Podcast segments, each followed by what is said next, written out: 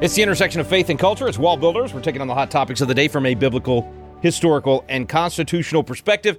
And we're doing that with David and Tim Barton. David's America's premier historian and our founder at Wall Builders. Tim Barton's a national speaker and pastor and president of Wall Builders. And I'm Rick Green, America's Constitution coach and a former Texas legislator. We appreciate you joining us today. We got a lot of great stuff available for you at our website. That's wallbuilders.com. Wallbuilders.com. Great place to get equipped and inspired. Also, a great place to make an investment in freedom. So, if you make a contribution today, your donation is going to help us to reach more people with these truths. That means they're going to become better citizens, and we will all benefit as a result. So, please consider making that one time or monthly donation right there today at wallbuilders.com. Wallbuilders.com.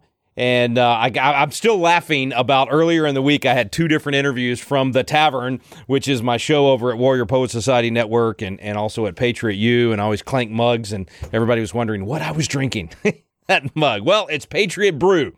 So check that out at patriotbrew.com. And as we get ready to go to our interview today, I'll read you just one of the backs of the Patriot Brew bags, just so you know this is what I'm drinking in the tavern. This one's the Founder's Dark Roast. All of these are based on the founding documents. The right of the people to keep and bear bold flavors of coffee shall not be infringed. The right of the people to be secure in their persons, houses, papers, and effects, including their coffee, shall not be violated. Due process sometimes requires a dark roast, and there are days that a patriot needs extra energy to freely exercise their religion or free speech, or to peaceably assemble or to petition the government for a redress of grievances. This robust, full bodied blend boasts a depth of flavor necessary to the security of a free state. Crafted from the finest beans and roasted to perfection, our founder's dark roast embodies the spirit of those who dared to dream of a new nation built on the principles of liberty, justice, and equality for all. You got to enjoy that, folks. You hear all the phrases there out of the Second Amendment and the and the Fourth Amendment and the First Amendment? I love putting some fun and some coffee and the founding documents together. All right, guys, let's jump into some good news. David Barton, start us off, man. What's our first piece of good news? Where are we headed in the country today? Well, I'm going to double dip on this, Rick. I, I, know that's a shock. I never do that. I never do two stories at once, but I'm going to do that because both of these relate to government accountability. So, Tim, you get two in a second. It's okay. We, are turning off Tim's mic, so you just take your time, and uh, we'll, yeah, we'll wait. One is probably going to be, hey, we're going to hold the government accountable. And the other is, hey, there's this really good news story about this pastor and his church, and it's great. And it's going to somehow relate not really, but I thought they were great stories, so I'm sharing them both. But that's that's a nice connection, you know, man. Maybe I'm skeptical, but I, you know. So maybe, why is David rough, you know, rifling through his stack now to try to change his two good news stories? Tim knew exactly what was. Now, my listen is coming out right now when the first four stories go to my dad, and I'm over here going, "I've got good news, guys. Can I play? Can I play? Put me in, coach." But it's logical. The, the connecting theme for all of this is all of this is being said in English, and that connects every story to all the other stories. yeah, and yeah. so I can uh, get as many as I want to in there. It's it's easy, bro. They're connected. They happen. So They're this connected. is the the recent um, stuff on the on the. How do I want to say this? Just happened in Congress. Just it's it's it's news. Is House Republicans impeach Mayorkas over the border crisis? They tried a few days ago. They could not. They they had a tie vote, and they have to have a majority to win. And so, if this would have been dead, except for parliamentary um, rules allow you to do some things. So, one of the folks who actually voted for this uh, impeaching Mayorkas, and Alejandro Mayorkas is is the guy over Homeland Security. He's in charge of all the border security. And if you judge uh, a tree by its fruits, he has not done a good job uh, of of shutting the border down or protecting America, anything else. So they impeached him over that. Now, this is only the second time in 236 years that a cabinet level official has been impeached. The other was under Ulysses S. Grant back in 1876. The Secretary of War was impeached because he was skimming money off of military supplies coming through Fort Sill, Oklahoma. And so he was impeached. He uh, resigned from office. And in an unprecedented move, the Senate actually went ahead and had the trial and the impeachment, even though he was no longer part of the government. So that's been a debate. Can you impeach a private citizen? And probably not, but they still wanted to make it really clear that they disapproved of him skimming money. So Mayorkas, what happens is it was a tie vote between Republicans and Democrats a week ago when they did this. So one of the Republicans who voted to impeach Mayorkas just announced to the speaker, he said, well, I'm changing my vote. I'm going the other way. And so that allows them to bring this up for another vote.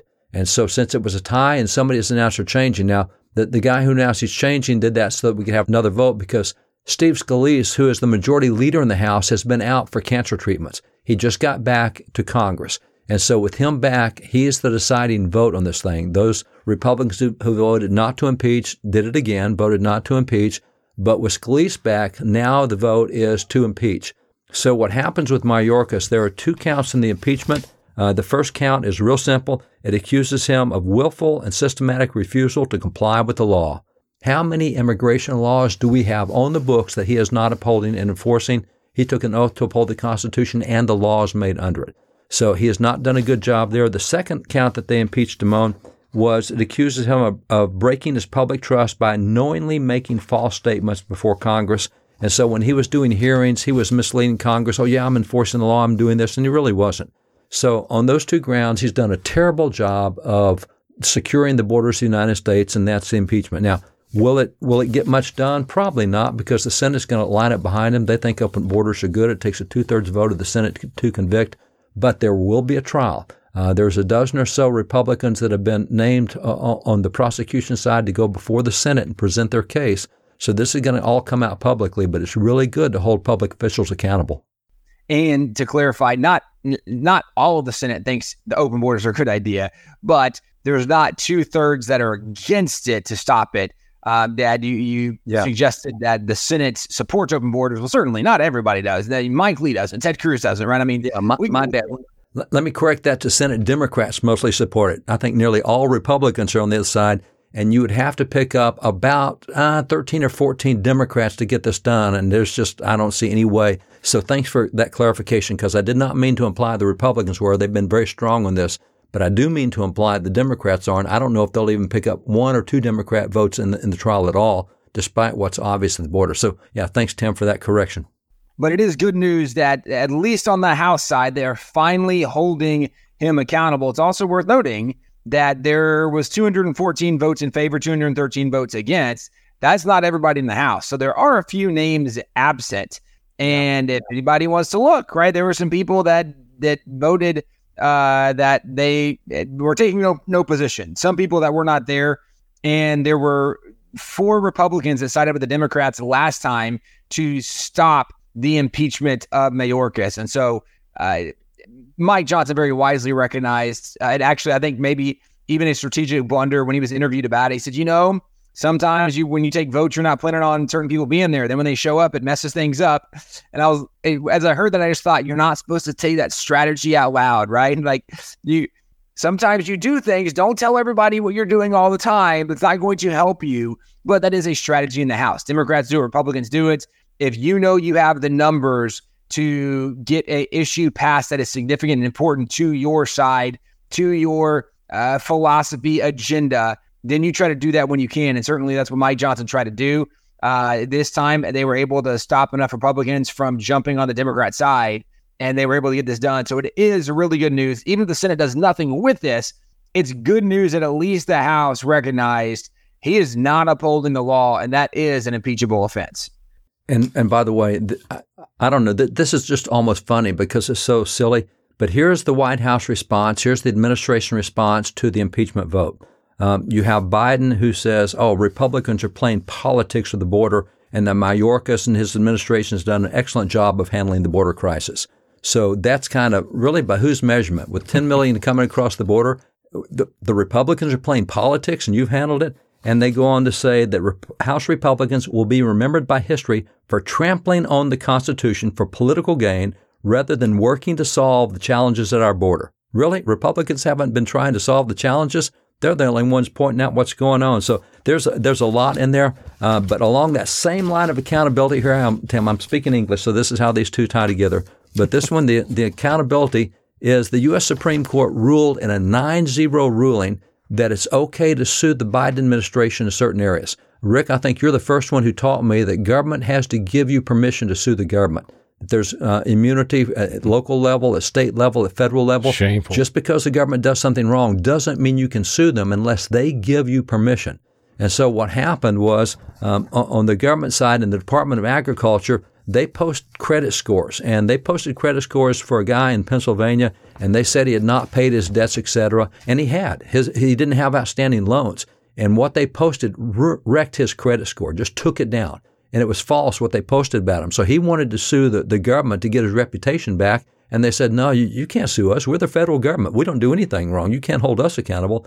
And in a 9 0 decision, the U.S. Supreme Court, the court said, oh, yeah, he can sue you. And by the way, Congress gave him that authority 30 years ago when they passed that law that he could sue at that point. So 9 0 decision. Uh, the sovereign immunity claim uh, that the, the government was arguing went out the door, and you can hold the government accountable, at least in this area. And we're seeing more and more of this where we're starting to see the courts say, no, it's okay to hold the government accountable, and they really do need to be held accountable. So that's two good stories. Mayorkas and, and the borders one, and the ag department and, and the bad reputation they were giving by false reporting. That's the other, but both of them uh, come down on the right side, holding people accountable. And, and, should be extremely encouraging. You know, to all those folks that, that listen to us on Fridays for, for the good news, uh, this should be a, you know, one two punch. Um, I'm actually, Tim, I'm going to support your dad on the combination of these two items uh, because it is, it is so encouraging. They're both unexpected in terms of the accountability uh, that we've been calling for, especially the impeachment vote. And like you said, Tim, and that's, um, you know, some people are going to say, ah, oh, you're not going to get a conviction. Why'd you do it? You know, just like you said, we need to know that they're going to be held accountable at least to some level. And for, for Speaker Johnson to get this through on a one vote, I mean, one vote majority in the in the final vote, and with three defectors, this was huge, huge, huge, and says a lot about I think his leadership to be willing to push this through. Um, this should be a very encouraging sign for everybody out there because it would be so easy for them to just say they couldn't get there and they move on to other stuff, and then everybody we would all still be so upset that we don't get these big votes like this uh, that speak volumes. I'm really encouraged by that one. I think it's great. Let's take a quick break, guys. We'll be right back. We've got more good news for you. Tim finally gets a shot at this when we come back from the break. You're listening to Wall Builders. Have you noticed the vacuum of leadership in America? We're looking around for leaders of principle to step up, and too often, no one is there. God is raising up a generation of young leaders with a passion for impacting the world around them. They're crying out for the mentorship and leadership training they need. Patriot Academy was created to meet that need. Patriot Academy graduates now serve in state capitals around America, in the halls of Congress, in business, in the film industry, in the pulpit, and every area of the culture. They're leading effectively and impacting the world around them. Patriot Academy is now expanding across the nation, and now's your chance to experience this life changing week that trains champions to change the world. Visit patriotacademy.com for dates and locations. Our core program is still for young leaders 16 to 25 years old, but we also now have a citizen track for adults. So visit the website today to learn more. Help us fill the void of leadership in America. Join us in training champions to change the world at patriotacademy.com. here on Wall Builders. Thanks for staying with us on this Good News Friday. And uh, Tim is going to string together eight good news stories that somehow. Or, okay, maybe that's an exaggeration. Tim, it's all yours, man. Good. I want to go in a different direction. I want to talk about government accountability.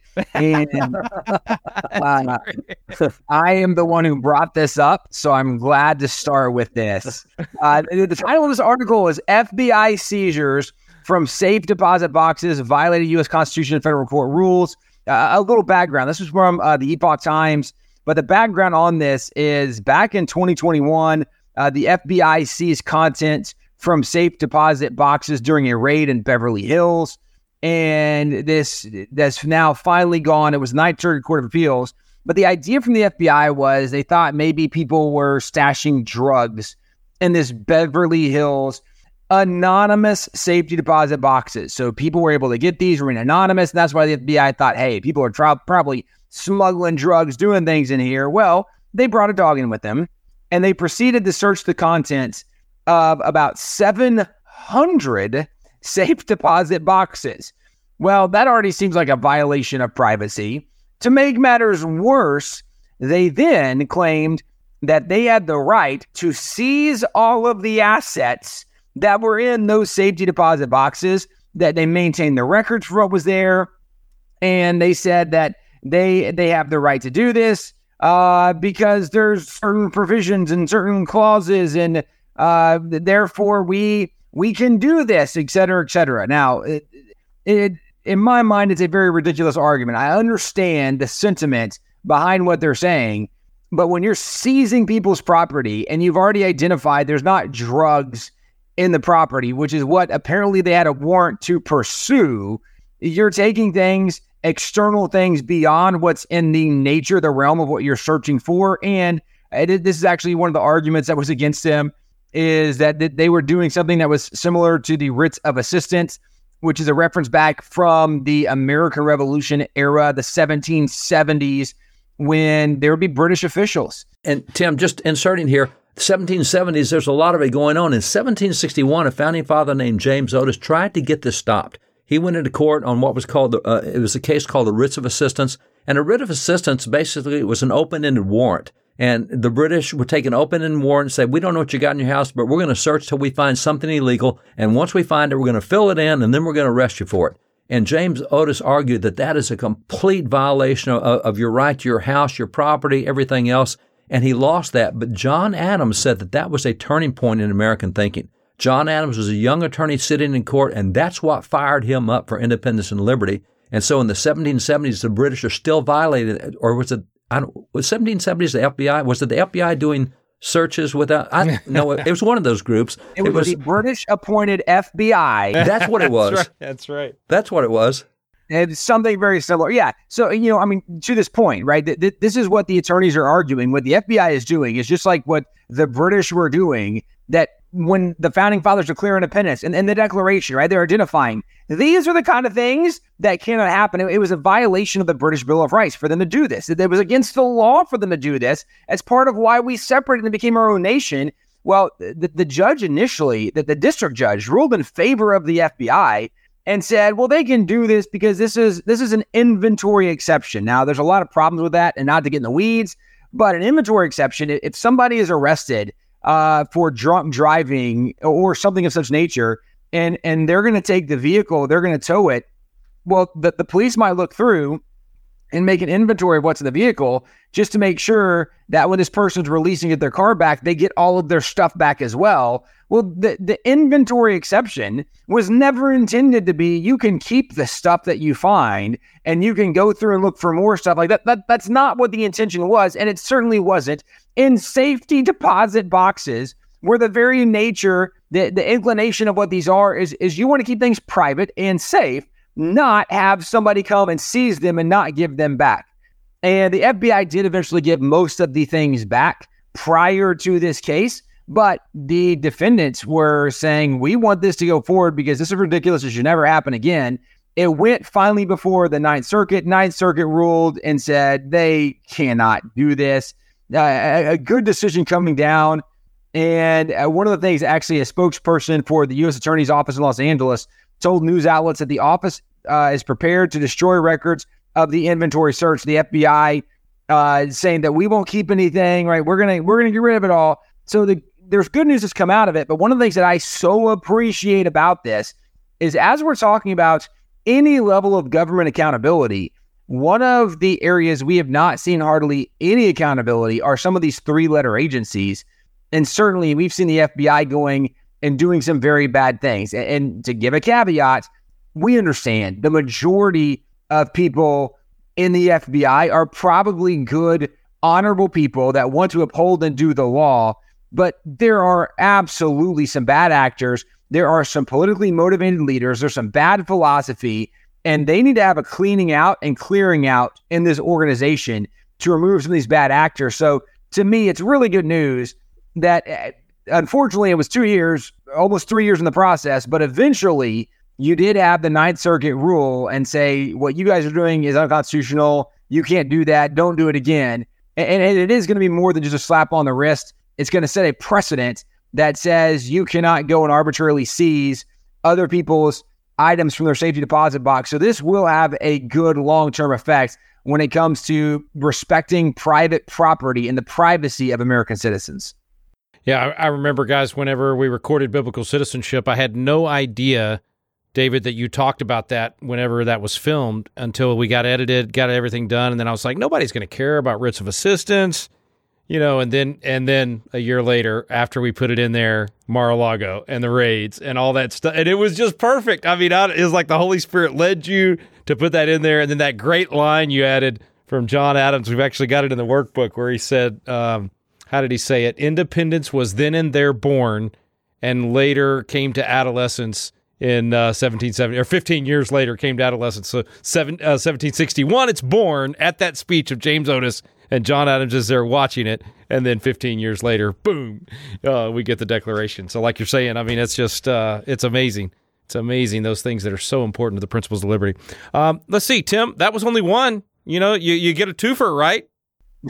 well, I will take it. Uh, this was from Pennsylvania, and it says Pennsylvania gun restrictions for adults under 21 struck down by federal court. Now, this one is not a restriction on the federal government, although it is a restriction on the overreach of government in general. In Pennsylvania, they did a piece of legislation that was a ban on carrying guns in public. And specifically, they said only people 21 years and older are allowed to carry, for example, a shotgun, a rifle, whatever might be, in public. You have to be at least 21 years or older.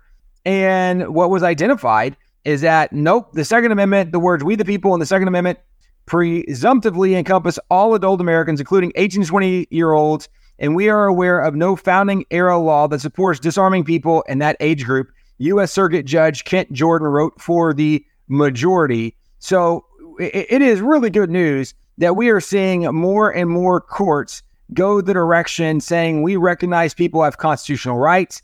And, and certainly this could apply in so many areas.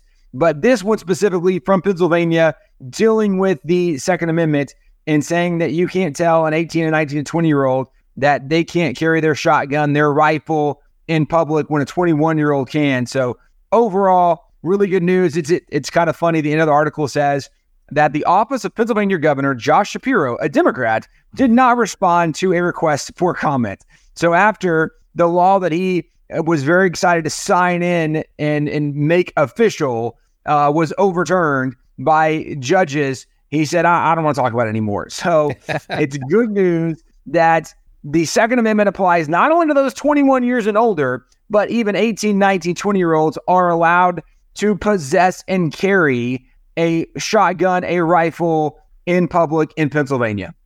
Love it. Good stuff. All right, David, we got time for one more. Go ahead, brother. Another recent news story is the Israeli military rescued two of the hostages from Gaza. So there's 134 left to go, but they have not had a rescue in quite some time. And this one they pulled off in an amazing manner. It was just before two in the morning. Uh, there was a really, um, wow, heavily guarded is probably an understatement, uh, place where they found these two hostages. They'd learned about them weeks earlier. They'd been planning the mission. And so they went in just before two in the morning. And it, it was just amazing. When they got the two hostages, one was 60 and one was 70 years old uh, soldiers covered them with their own bodies uh, for security for those guys as they moved them out. And they were under heavy fire, and Hamas was fighting them all the way. And then the Israeli military, the Air Force, and others started just pounding stuff around it to make Hamas keep their heads down while they got the guys out of there. So that's that's good news that they got a couple of hostages out, still 134 to go. Um, it's interesting the the Palestinian media saying, well, Israel's now killed 27,500 and that's likely a huge exaggeration, but even if it wasn't, Israel has the right idea. If you're going to attack us and murder our people, we're going to make the penalty so high you don't ever want to do it a second time. And Dad, it's worth pointing out that when they're saying they've killed 27,000 or whatever the number is, uh, no, nobody stops to ask how many of those were terrorists, right? How, because they're pretending like they're, that Israel is killing their average citizens, right? That they're walking down the street and killing these these women and children and they just want peace. No, no, no. They're not pointing out that the people that Israel Israel is being very, very intentional in who they are targeting, and they are targeting the terrorist. They are getting a positive ID before they are engaging anybody, and they are only engaging the terrorist. Now, is it possible there's one or two or three casualties? Okay, yes for the sake of argument discussion, let's say that there's a couple of casualties, which is awful and terrible. And I don't want to cheapen and demean that. But my point is that a couple of innocent civilians is not the same as 27,000 innocent civilians, which is what the argument and the number is. That Israel is targeting the terrorists and bad guys. And dad, to your point, they are they are extracting a very high price and a a very severe consequence for what Hamas did to innocent, unarmed civilians, women, children, grandparents, etc. I was talking to some Israeli military guys recently, and they told me that they, they have identified 50,000 terrorists in Gaza. And I think there's what, 2.3 million down there, something like that. So 50,000 is a small percentage of that, but that's still a high number. And their intention is to remain there until they've taken out 50,000 bad terrorists or how many they've identified. They don't want this ever happening again. It's interesting that Biden has been pushing um, Israel's Prime Minister Netanyahu for, to go for a ceasefire. And Netanyahu is just flatly saying, no, I'm not. I'm, we're going to finish this. We're not going to have another attack against innocents. And that attack again, for people who don't remember, the attack against Israel, that was the second largest murder of Jewish citizens except the Holocaust. Holocaust is number one. This goes as number two. So this is a mini Holocaust, if you want to say that. And these 1,200 were innocent people, and it was brutal what happened. Uh, I understand why the media has not reported what actually happened because I've seen the reports and it is unbelievable. I don't know how to communicate it even on this audience. It was just really bad. So uh, Netanyahu's committed to getting all this done. And Tim, as you said, there, there may well be some innocence along the way, but it's not going to be that high. Israel goes to a very, very extraordinary levels to make sure they're taking out the bad guys, not the innocents. So while the Palestinians are going to claim everybody's innocent, it's just, it's not that way but they intend to have no more attacks coming out of Gaza, and good for them. All right, guys, thanks for all the good news today. We've got more good news for you folks uh, next week. Make sure you're tuning in every Friday for Good News Friday, and then throughout the week, great interviews. And of course, on Thursday, we have our Foundations of Freedom Thursday. You can find out more at our website, wallbuilders.com.